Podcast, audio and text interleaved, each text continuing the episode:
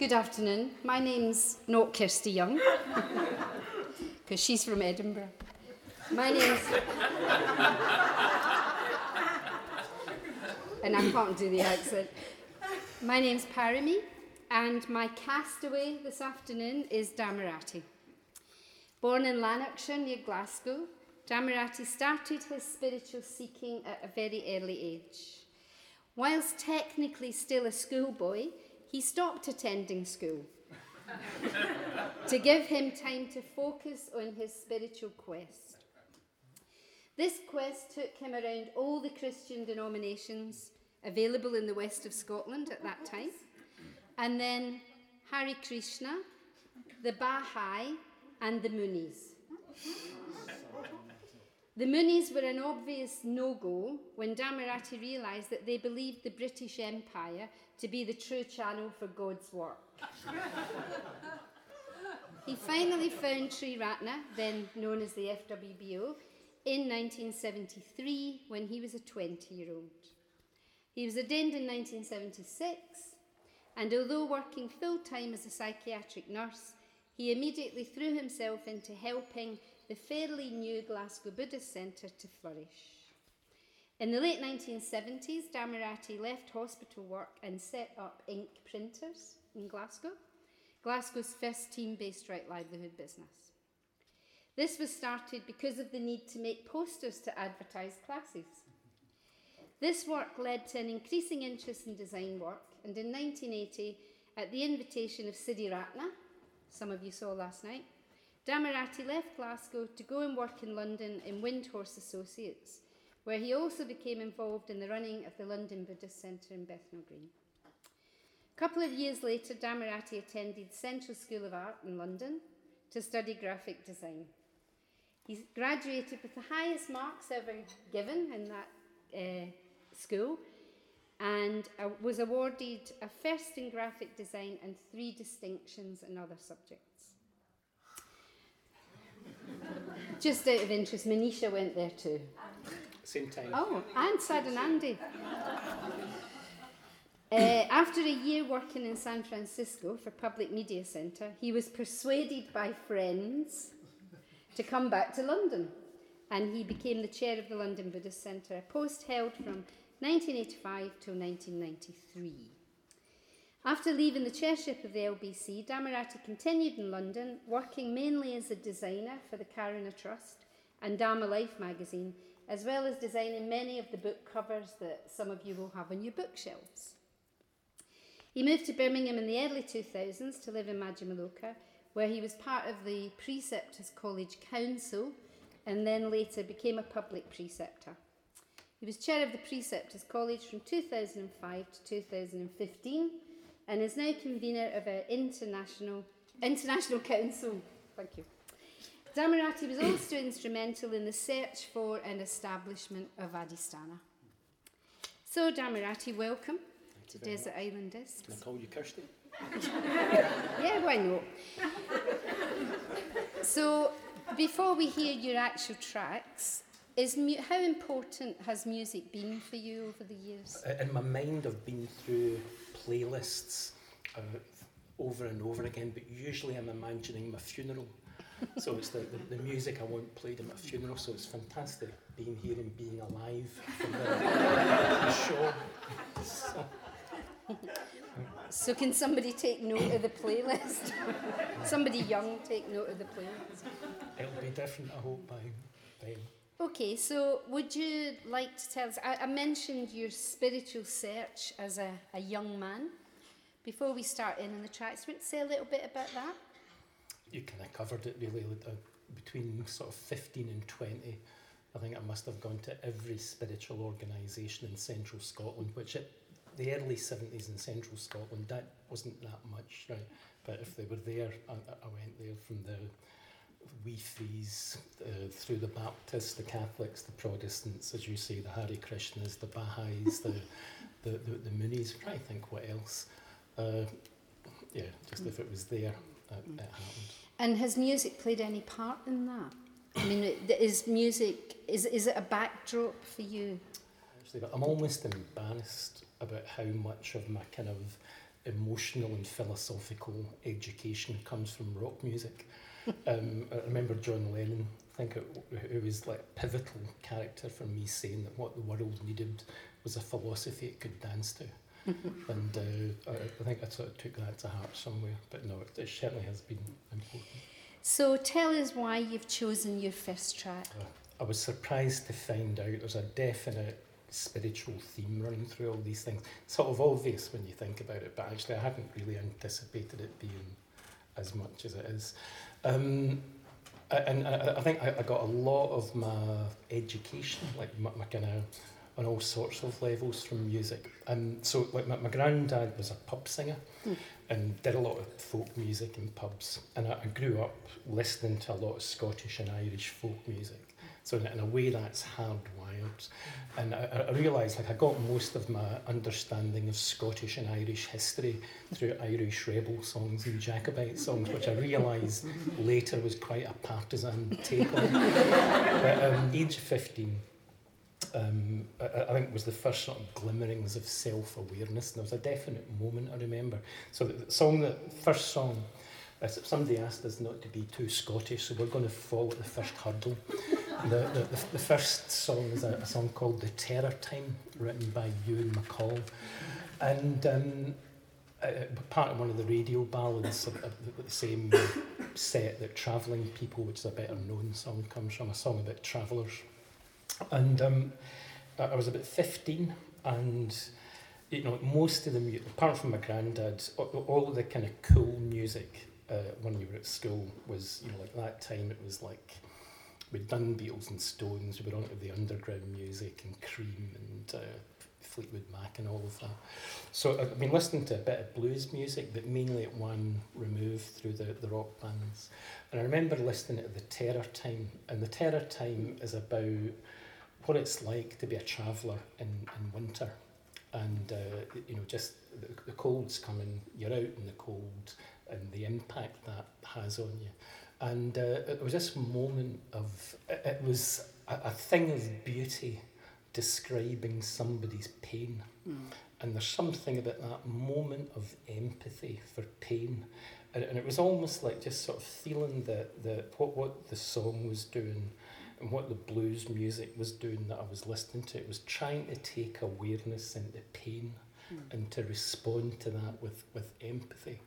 And listening to it in a Scottish song, it was both seeing that you were talking about something universal, but also there's something about having it so deeply rooted in your own culture. Like when some of the minor notes come in mm. in a Scottish melody, like I get shivers down mm. my spine. Mm.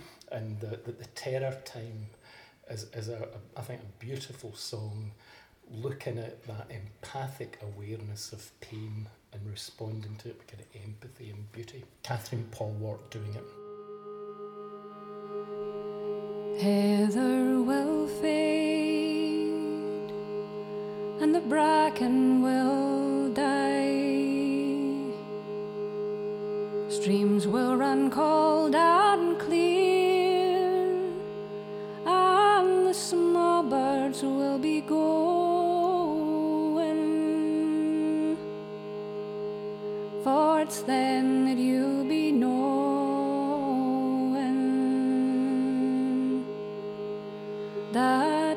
the time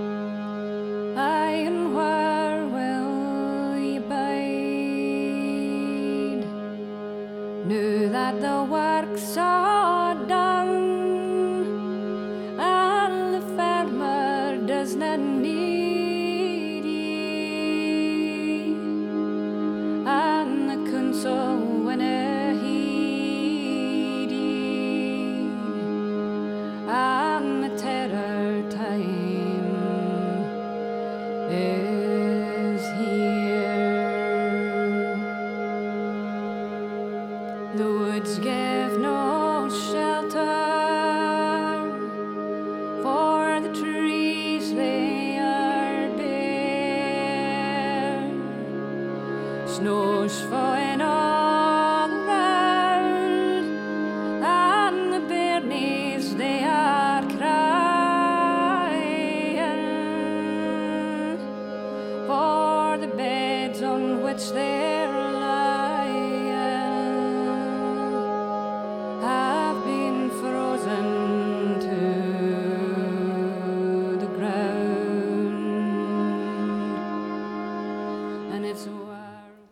this is true, but my impression is Scottish folk music's much more melancholy than English folk music. I just want to warn you, this is an absolutely unrelentingly melancholy set. Yeah, I don't think I'm giving too much away to say that when we discussed the tracks the other day, we both ended up in tears.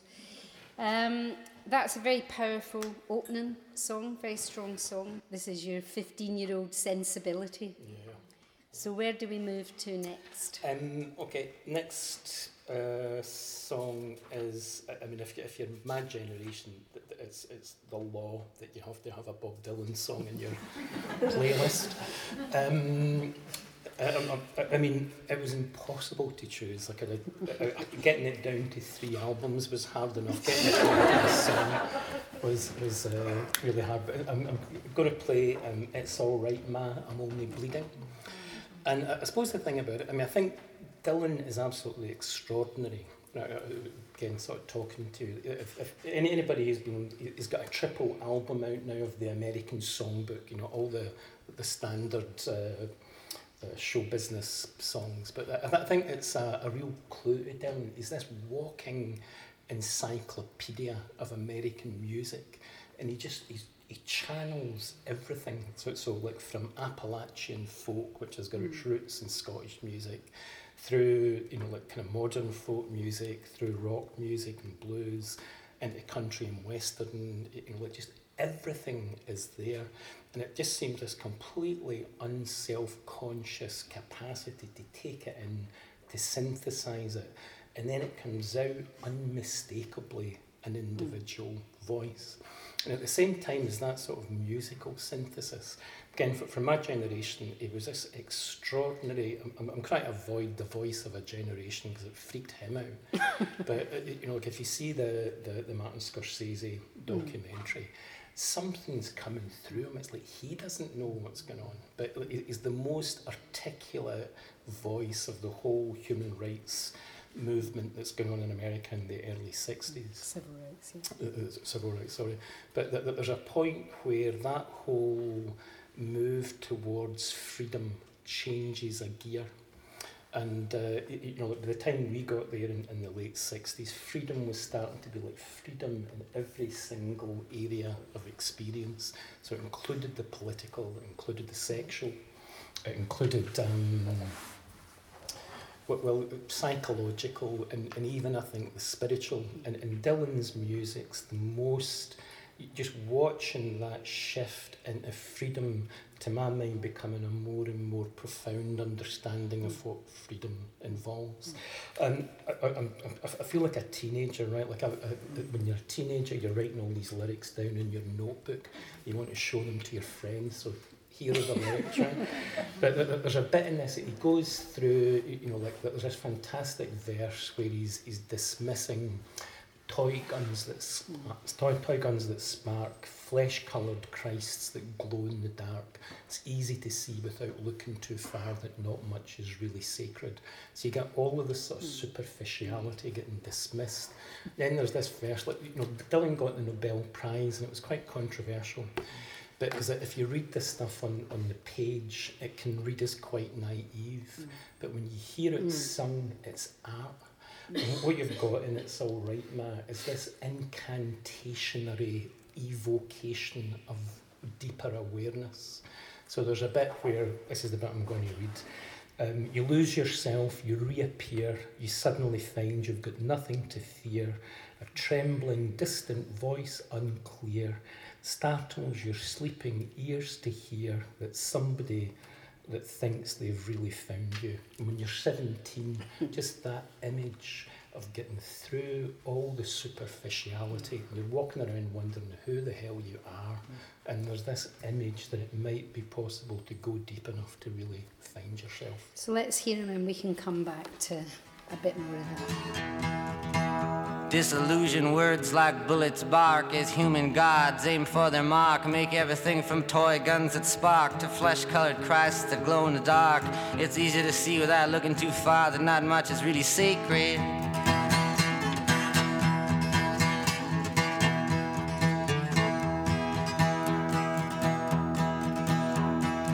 Preachers preach of evil fates, teachers teach that knowledge waits can lead to hundred dollar plates. Goodness hides behind its gates, but even the president of the United States sometimes must have to stand naked.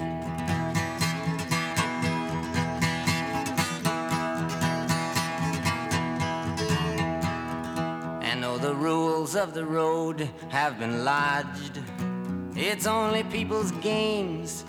Hey, you got to dodge. And it's alright, Ma. I can make it.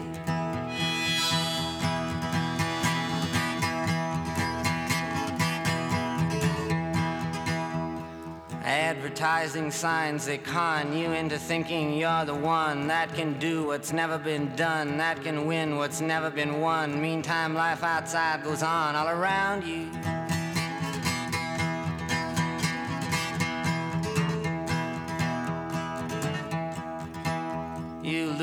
yourself, you reappear. You suddenly find you got nothing to fear. Alone you stand with nobody near. When a trembling, distant voice, unclear, startles your sleeping ears to hear that somebody thinks they really found you.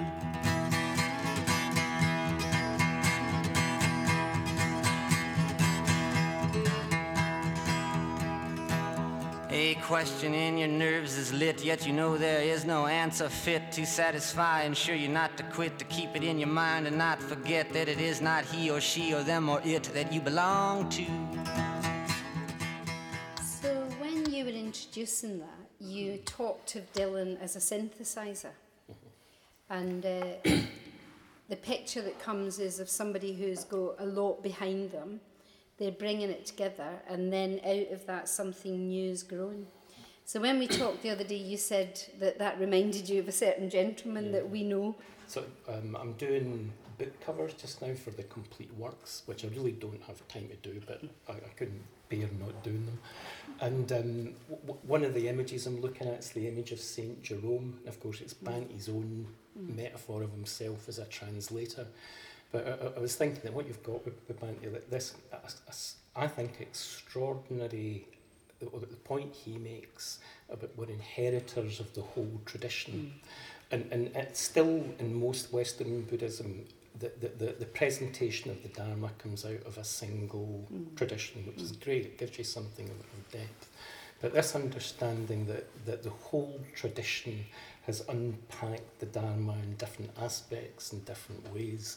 And, and what you've got in, in Bhante's teaching and writing is an awareness of that whole project. Like his first book's The Survey of Buddhism. He's looking at the whole tradition. And I think this extraordinary organisation around it, uh, uh, uh, organisation around the five spiritual faculties, which reappear in the system of practice.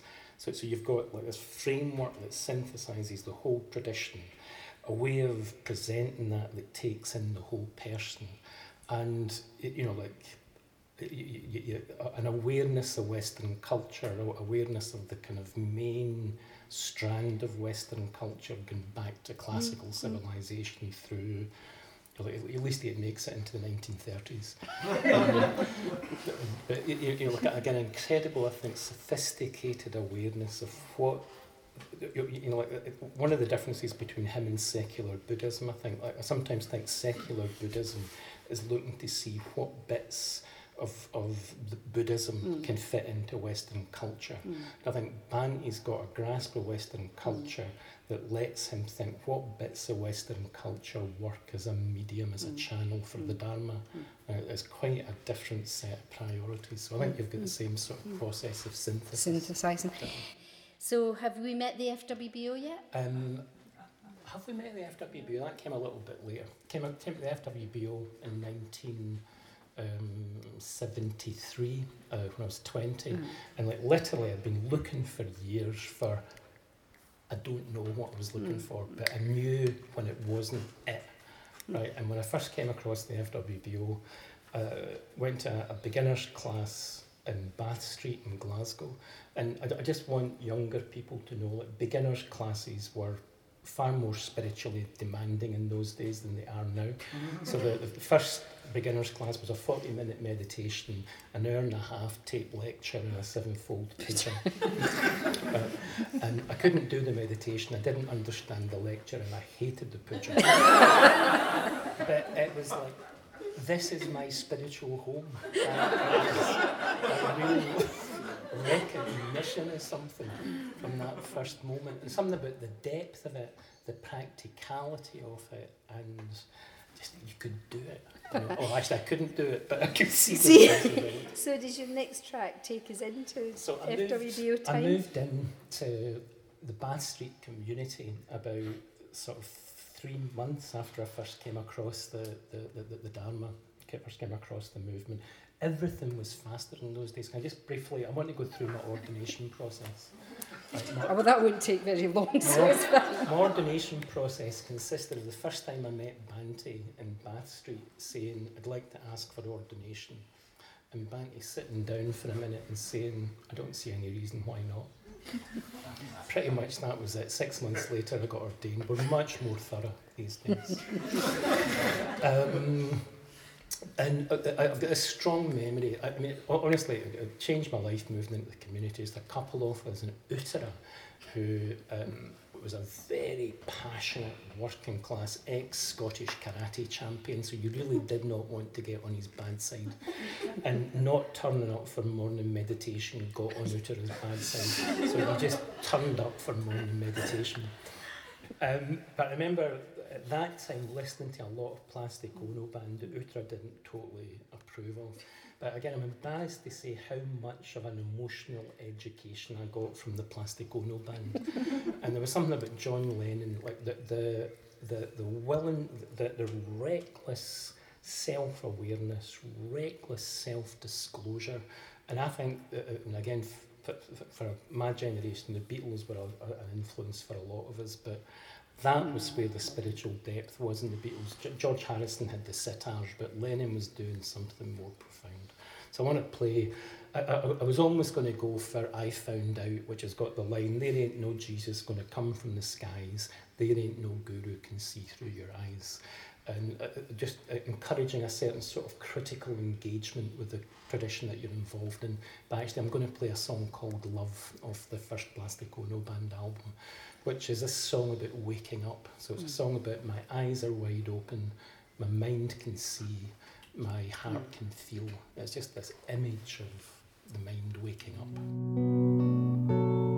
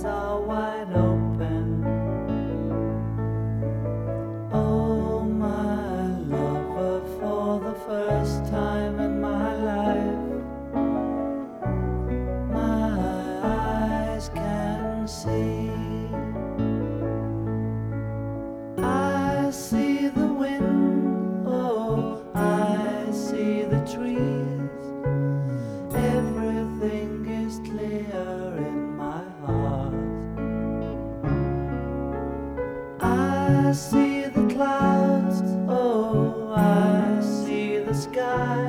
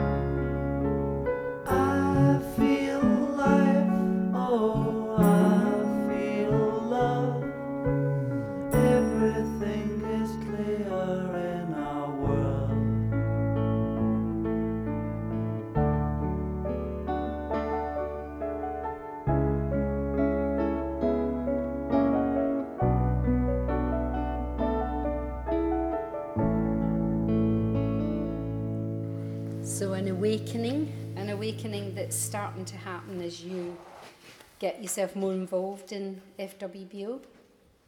How does the story continue? This is Heruka in Glasgow, which was some fantastic, you know, Victorian tenement overlooking the River Kelvin. So very beautiful. Living with probably about 10 of us, uh, sort of in a community. Literally, in, in, in those days, um, people wanted to live in communities. Had one guy literally living in the cupboard above the toilet. like, he just had his mattress rolled out in this cupboard, and we would help him up above the toilet every evening as he was going to bed. But uh, that kind of slightly kamikaze engagement with uh, the, the, the Dharma, but it was also like living with Ajita and Dhanavira in particular, and it, there was something thrilling about it. It was pretty abrasive actually. We were all rebels without a clue, you know, like it was sort of these mid 20s idealists rubbing up against each other. But um, I, I wanted to, sorry, just remember Ajita coming back from one of the seminars. Bhante was teaching, we were sort of passing it on as well as, as we could. I remember Ajita coming back from the, the, the Precious Garland seminar and talking about the ego mm. and talking about how the ego wasn't actually a thing. So we're all going, what do you mean? And he's quoting Bhante and he holds up his fist and he says, there's a fist. Where's it gone? And we all go, what? it, it, really was this sense of, of you know, the, the Dharma getting unpacked yeah. and, and having access to it was fantastic. But one of the other things that's a big strand in the FWBO Bhante's in, you know, emphasis on the arts. And FWBO was definitely my first introduction to classical music. Man, what an introduction! So we had just one of our benefit dinners. One of the guy who was coming to the centre played for a little chamber group called the Telemann Ensemble. So they decided to do the Brandenburg concertos live in our front room during a benefit dinner. So the first serious bit of Bach I heard was the Telemann Ensemble sitting next to the table I was having my dinner at. And uh, uh, I could say so much, but like the Brandenburgs are a great introduction mm. from rock music because basically, especially the fifth, it's structured like a, a rock song. So you get verse, chorus, verse, chorus, harpsichord, solo, chorus. you know, if you've been listening to Emerson, Lake and Palmer, you can see where it's headed. But uh, I'm going to play the, the double violin concerto.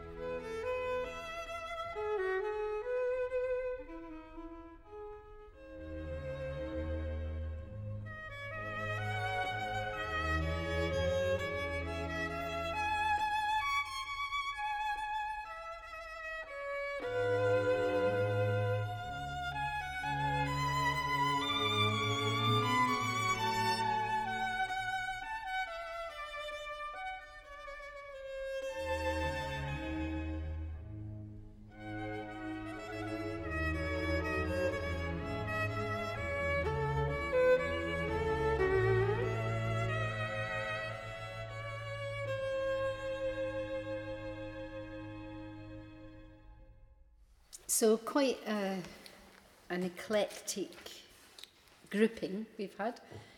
Uh, although I think there are thematic similarities, but maybe we can come back to that later on. So, so Glasgow Buddhist Centre, um, the abrasive and the classical and beautiful together. Yeah, thanks for the, the segue. Let me do the abrasive. So it was very exciting times to be in a community. Actually, it was very exciting times in, in the culture. Um, punk rock was sort of kicking off. And um, we, we definitely ended up at, at points looking like a, a, a punk gang, so the spiked hair and the tight trousers and all the rest of it. Luckily, no photographs have survived. Oh, Very have. few photographs have survived. I've been in Akasha Jyoti's exhibition. Um, but I remember um, a, a, a woman who was coming to the, the, the class walking up Byres Road with her boyfriend and watching this gang of punks walking down the street. And The boyfriend wanted to cross the road and the guy, the, the girl said, no, it's fine, it's the people from the Buddhist centre. So they just walked off. um, but, but there was a sort of nihilistic strand in Mm. punk, but there was an idealistic strand as well. So this is Elvis Costello doing what's so funny about peace, love and understanding.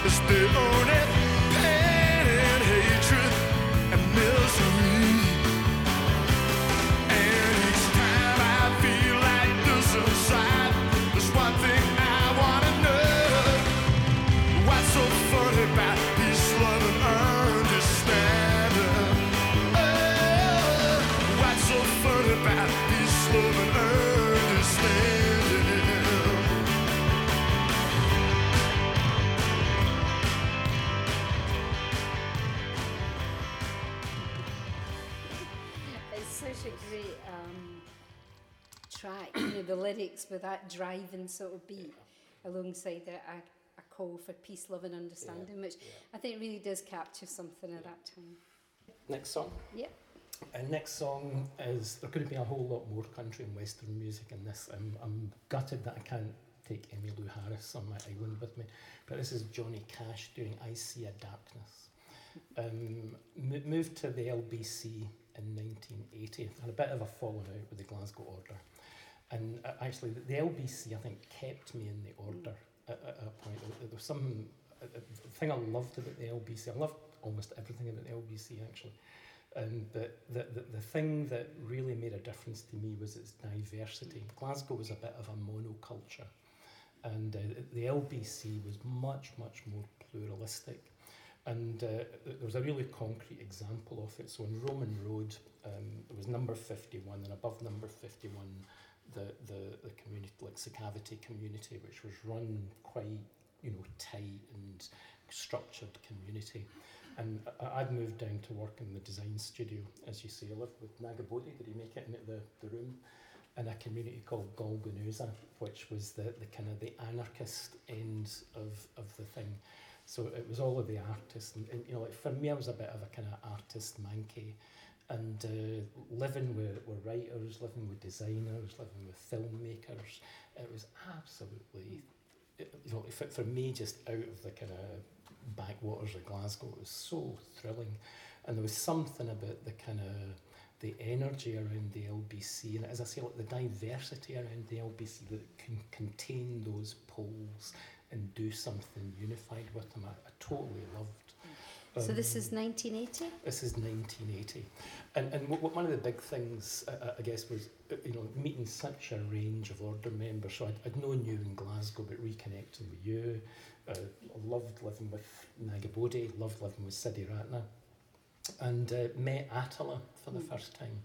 Uh, I could say a lot about Attila, but I ended up living in communities with Attila over most of the Mm. next 20 years, probably. But Attila was put on this earth uh, to be a psychotherapist. He, he started off as a, a, joiner in Whitstable, which wasn't quite what fate really intended, I don't think. But uh, you know, he, he educated himself, very poor working class background, but uh, it, his, his psychotherapy training was basically just a, a polishing of a, a character, and I've never come across anybody who's got, in a way, less ego, and uh, his capacity for just to acknowledge the whole spectrum of his own experience and to come into relationship with other people like just totally without judgment just this hmm. big awareness of another person. And what it does i think is it opens up that possibility hmm. for their awareness of themselves. You can just watch people able to step in to a deeper less judgmental connection with themselves and I think, you know, again, I could say a lot, but one of the things I feel I really learned from, from Attila what was that kind of aliveness and inclusion of, of the whole range of experience. Uh, If you don't mind, I was, going to quote bodhicitta practice. But one of We the don't mind. images, You don't mind, good. One of the images from the bodhicitta practice is that you're stepping into what you usually resist and you're like both in terms of resisting other people but even resisting your own experience. Mm. And there's a beautiful metaphor where you breathe in shadow. Mm. The shadow touches your open heart and it's transformed. And just that process of liberation going on within the whole spectrum of your experience. And this for me so like johnny cash i think is at home in bits of experience that people are a little less comfortable with I remember hearing his daughter being interviewed and saying that Johnny Cash was a very religious man, but his religion didn't involve any conception of him personally being good. Um, so th- this is a song from his, his late albums produced by Rick Rubin and a sort of song written by uh, Bonnie Prince Billy who does backing vocals on this and it's about including your whole range of experience.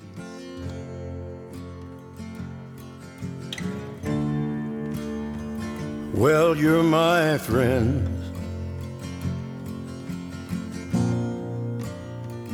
And can you see?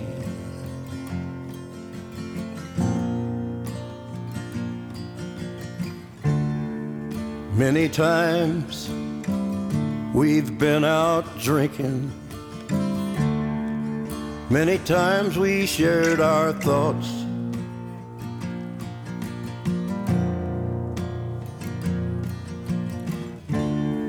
But did you ever, ever notice the kind of thoughts I got?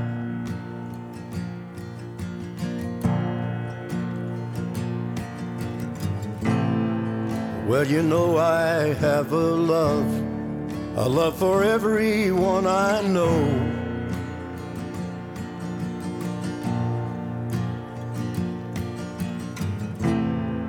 And you know I have a drive to live, I won't let go.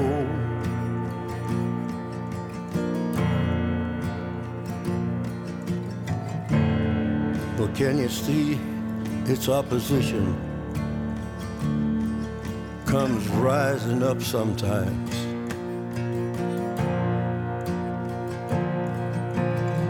That it's dreadful and position comes blacking in my mind. And that I see a darkness, and that I see a darkness, and that I see a darkness, and that I see a darkness. Did you know how much I love you? Here's a hope that somehow you can save me from this darkness.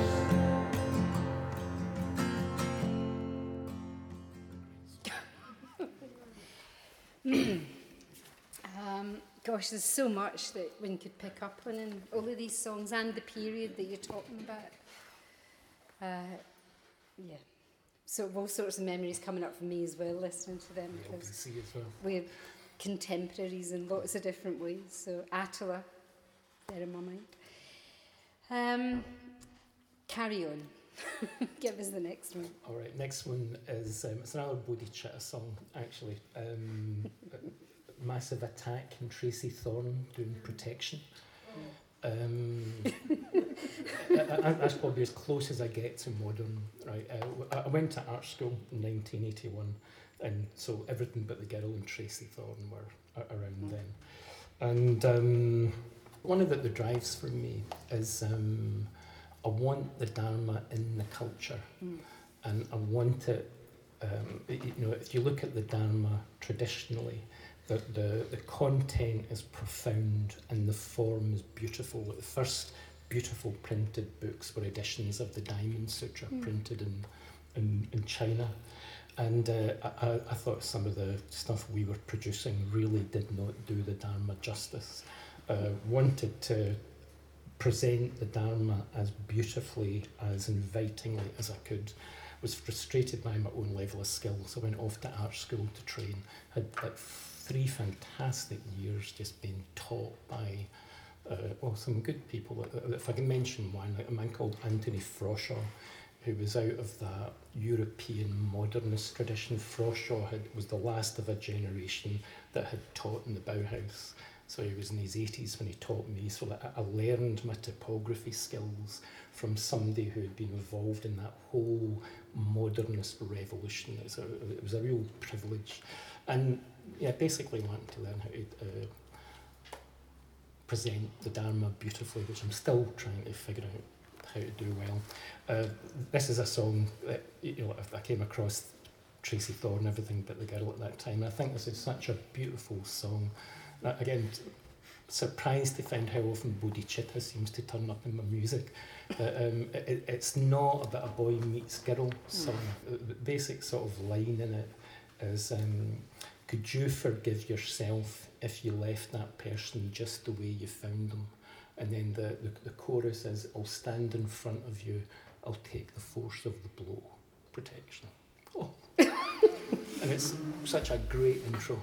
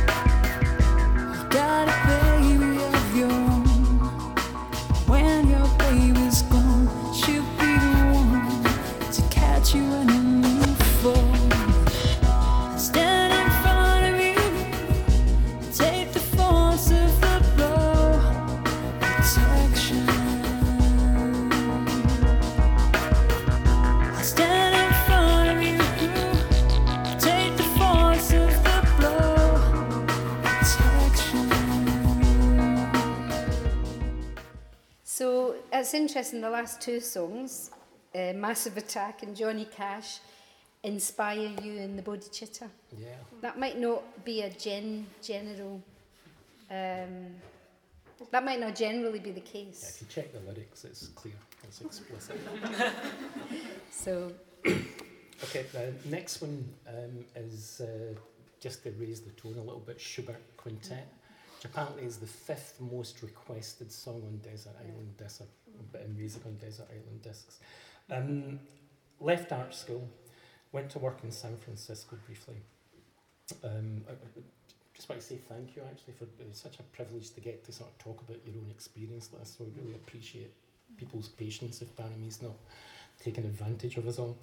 Um, but um, yeah, sort of uh, worked briefly uh, when I graduated from art school in this fantastic little studio called Public Media Centre in San Francisco. And, and the, whole um, purpose of Public Media Centre was to try to get socially constructive projects done as well and with as much skill as commercial advertising was done. Mm. So it was very much, you know, kind of something I was interested in. And, you know, like just straight out of art school, it was kind of glamorous working in San Francisco, got offered the job, it had been well paid, I'd been doing work I loved, I'd been living in a city that I really liked. So it was kind of tempting. And uh, at the same time, I got uh, Kulamitra stepped down as chair at the LBC and I got asked to be chair. And to tell you the truth, it was a no-brainer. You know, even though I, I gave it a day or two just to make sure I wasn't totally about to ruin my life. Uh, actually, the idea of, of working with the order members around LBC to make the Dharma available mattered to me much more deeply, although it paid rather less well than working in, in San Francisco. Um, so I I moved back, was here for about eight years. But uh, t- t- towards the end of that time, that there was a revolution going on in graphic design. Uh, it was some of the most interesting Mac-based design starting to happen. And I was finding myself walking down the street, just blissed out by some of the typography I was seeing on adverts. And um, I, I starting to realise I was, I was actually more interested in going back to design than I was in doing longer. Handed over to Ratna Gosha, who did a way better job than I did and went back to working for graphic, doing graphic design mainly for the movement. So mm. working with Karuna, which was a total privilege getting to Mm. see the movement in India. Mm. You know, some such moving stories that you know, can't, I can't tell you anything like, but you know, like coming across somebody who was a, a university mm. lecturer in, in physics, I think, who had learned his maths sitting outside the village school because because he was a Dalit, he wasn't allowed in the village school. So he heard, learned all his mathematics, listening to the teaching mm. through the window, and did his homework on the back end of a water mm. buffalo using white stones. So that was his blackboard. And to go from hmm. somewhere where you're not allowed in school to be mm. teaching physics at university was just such a moving story. So it was a really privileged access to bits of experience that so few of us get. And um, working on Dharma Life, and Dharma Life was totally what I wanted to do. You know, like uh, Vishvapani invited me to, to, to go and work on that. Vishvapani was editing Dharma Life. It picked up and built on work that Nagabodhi had been doing with uh, Golden Drum and the FWBO newsletter. But it, you know, Vishvapani was such a kind of thoughtful uh, editor, and just so thoughtful about Buddhism. Working with Guhya Pati, who was a real talented uh, arts background, working with Vajrasara out of journalism, and, and, and me doing design. And we did, I thought, a really Yeah. bloody good magazine, actually. um, well written, well designed, and uh, you know, a kind of voice for the, the movement that, to some extent, I think in the internet age, you lack a little bit. Anyway, doing late nighters. Every time a deadline comes, you got to work round the clock. So we'd be sitting up late, and I remember one night Vajrasara bringing in the Schubert Quintet.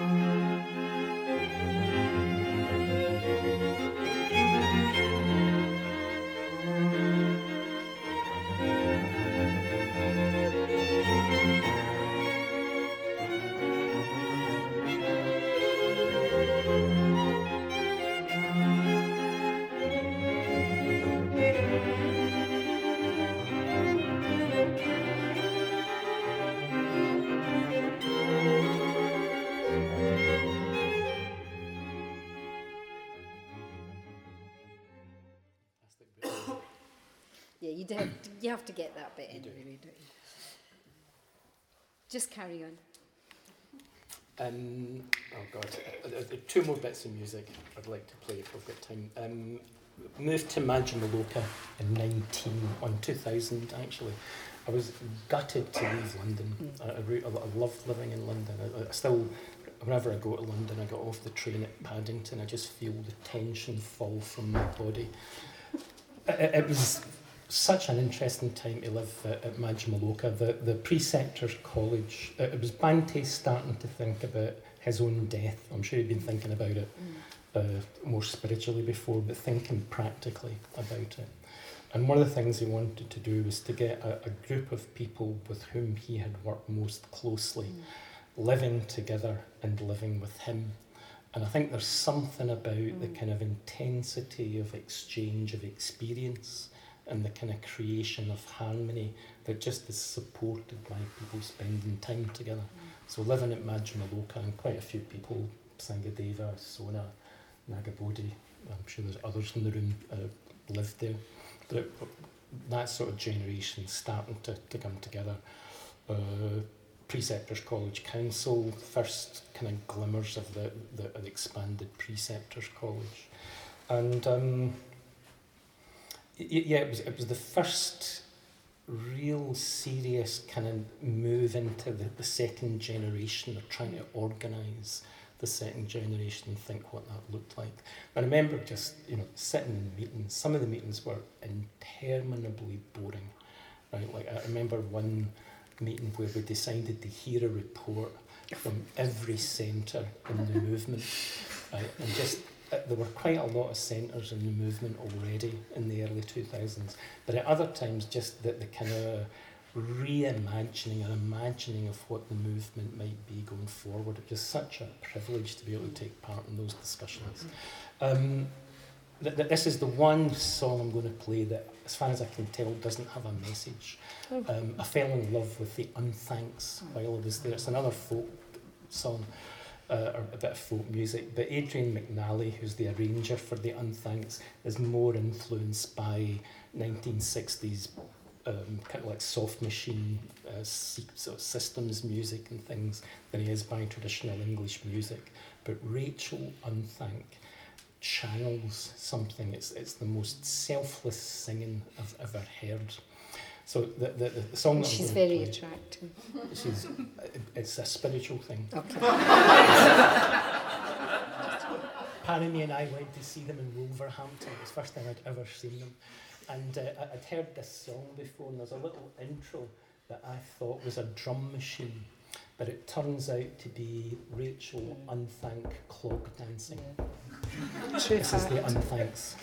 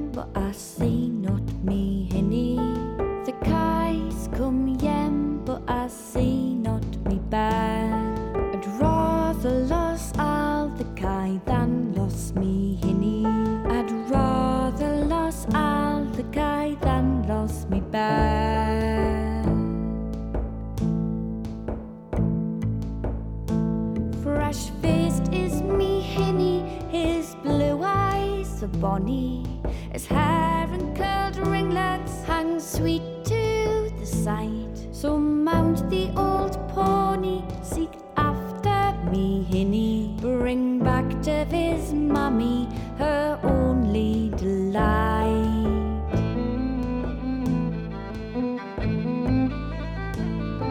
He's always out roaming the long summer day through. He's always out roving away from the farm. Through hedges and ditches and valleys and hillsides.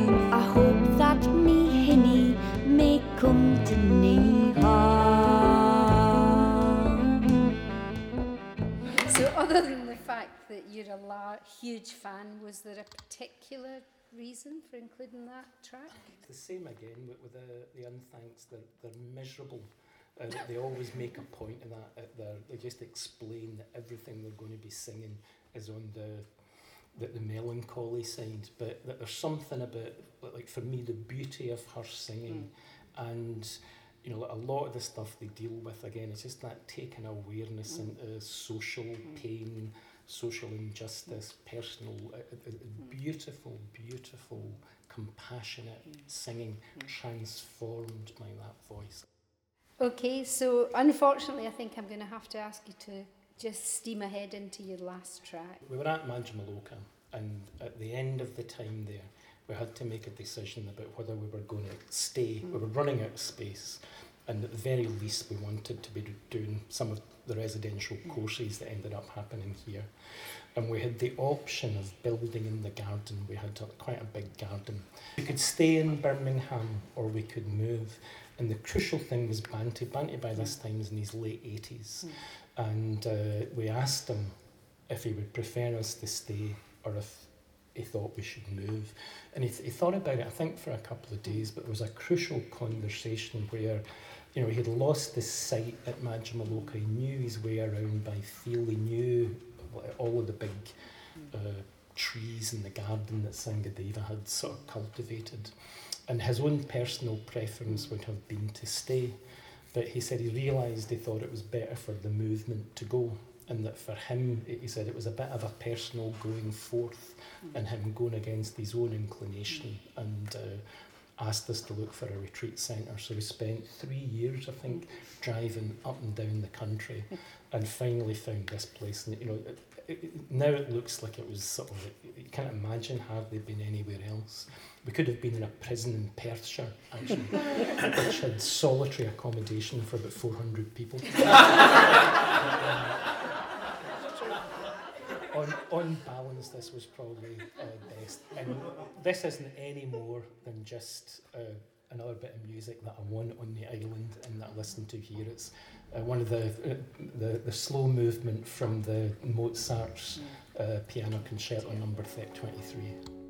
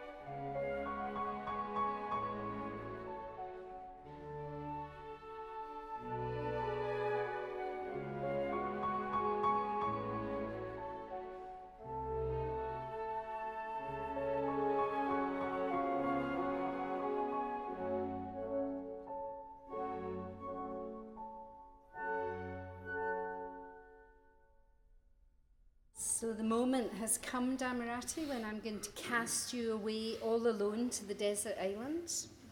Um, you, I'm going to give you the entire Pali Canon and the complete works of Shakespeare. And you can choose one other book to take with you. What book are you taking? I can swap you the Vinaya. No, the no, no. You've got the Pali Canon and Shakespeare. Okay, I was wondering about um, George Eliot collected works, but I think I'm going to take a set of Rembrandt portraits actually. Oh, okay, that's, yeah. One luxury that you can have on your desert island, and remember there's no electricity, so I'm allowed an iPad and a solar, a solar charger. that's two luxury items. Cafe, Sorry. Cafetiere and coffee. now. Okay, we can do that. And of course, you have to think if the waves come in and take away nine of your chosen eight discs, uh, which one are you saving from the I'm, waves? I'm in the waves after them actually. if it's one of, uh, it's the Mozart. The Mozart. Thank you very much. So thank you, Dhammarati, for sharing that with us. I think what's come through for me is a fine sensibility, a real sense of um, an awareness of the culture around you, a willingness to embrace the darkness, but also a real desire to support the shoots of life that come through that darkness, a real desire to embrace life, but also to encourage and support it in other people. Even that last track, that's what it's about. That's what it's about. So thank you very much for sharing your Desert Island discs. Thanks.